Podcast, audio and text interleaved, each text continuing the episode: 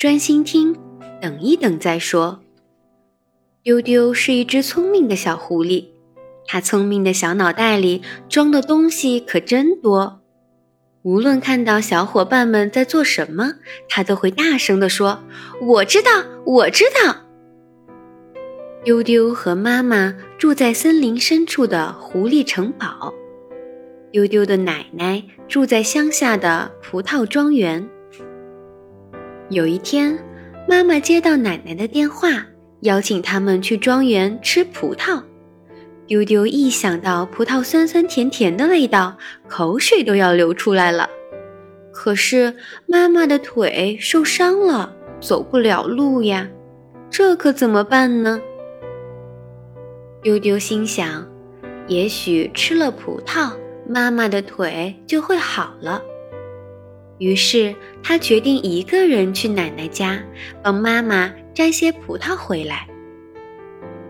丢丢沿着森林里白色的石子路走啊走，在一棵大橡树前遇到了白象伯伯。白象伯伯大声地问：“丢丢，你要去哪儿啊？”丢丢很有礼貌地回答说。我要去葡萄庄园，您知道怎么走吗？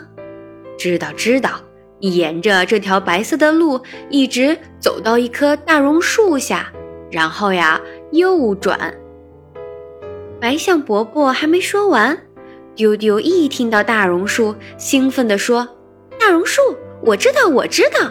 妈妈说它已经活了一百多岁了，它上面有好多美丽的小鸟。”白象伯伯笑着说：“你说的很对嘛，我们丢丢真聪明。”丢丢谢过白象伯伯，一溜烟儿的跑没了。没听到白象伯伯后边还说了一句话：“右转，走一条金色的沙路。”不一会儿，丢丢就来到了一棵很大很大的榕树前，它上面有很多美丽的小鸟。可是，白色的石子路在这里分成了两条路，向左是褐色的土路，向右是金色的沙路。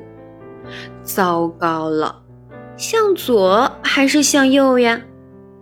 丢丢拼命地回忆白象伯伯说的话，可是他怎么也没想起来。哎，随便选一条吧，丢丢心里想着。走上了那条褐色的土路，走啊走啊，丢丢遇到了美丽的白兔阿姨。白兔阿姨温柔地问：“丢丢，你要去哪儿啊？”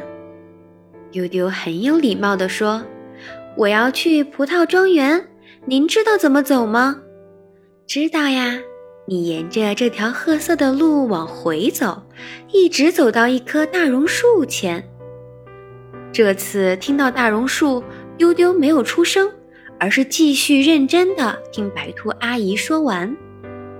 白兔阿姨继续说：“然后绕过大榕树，沿着金色的沙路一直向前走，直到月亮湖。”丢丢一听到月亮湖，兴奋地说：“我知道，我知道，月亮湖的形状就像弯弯的月亮。”湖水特别清澈。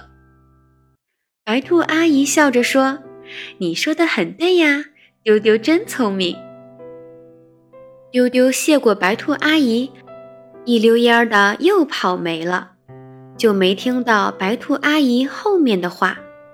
到了月亮湖，再左转。想着美味的葡萄，不知不觉，丢丢就来到了月亮湖前。它的形状就像一个弯弯的月亮，湖水特别清澈。糟糕了，向左还是向右呢？丢丢拼命地回忆白兔阿姨的话，可是他一点印象也没有。幸好他遇到了慈祥的龟爷爷，龟爷爷和蔼地问：“丢丢，你要去哪儿啊？”丢丢很有礼貌地问：“我要去葡萄庄园，您知道怎么走吗？”龟爷爷缓慢地说：“哦，我知道，呃，你从这里左转，沿着红色的小路啊，穿过金色的麦田，在一架水车前右转。龟爷爷话还没说完，丢丢一听到水车就在想：“嗯，我知道那架水车，那是今年才建造的。”结果一走神儿。丢丢就没有听清楚爷爷后面说的话。回过神来的丢丢红着小脸蛋儿，不好意思地问：“到那架水车后怎么走呢？”龟爷爷耐心地又说了一遍，告诉他需要先右转，然后沿着黄色的小路一直走，就能到葡萄庄园了。这次丢丢没有再打断龟爷爷的话。他非常专心的一直听龟爷爷耐心的说完，然后又简单的重复了一遍。丢丢谢过龟爷爷，沿着红色的小路，穿过金色的麦田，在水车前右转，然后沿着黄色的小路一直走到了葡萄庄园。葡萄庄园的葡萄可真多呀，大的、小的，绿色的、紫色的。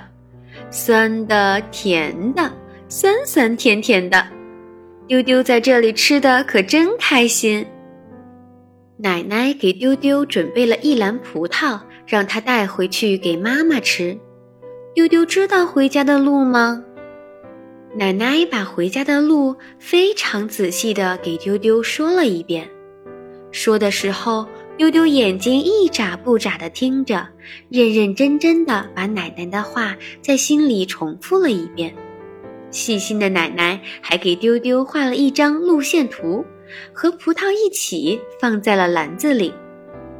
就这样，丢丢成功地回到了家里，把葡萄带给了妈妈。妈妈知道丢丢是一个人去了庄园，还带了葡萄回来，感到特别的高兴。因为呀，小丢丢长大了。晚上睡觉之前，丢丢在日记里写了一个小总结：别人没说完话的时候，不要打断对方；别人说完话以后，要简单的重复一遍；内容太多的时候，要用笔记下重要的地方，这样我们就不会忘记啦。小朋友。丢丢的总结，你记下来了吗？别人没说完话的时候，不要打断对方；别人说完话以后，简单的重复一遍。如果内容太多了，我们记不住，可以用笔把重要的地方记下来。好了，丢丢的故事就讲到这里了，我们下一期故事再见吧。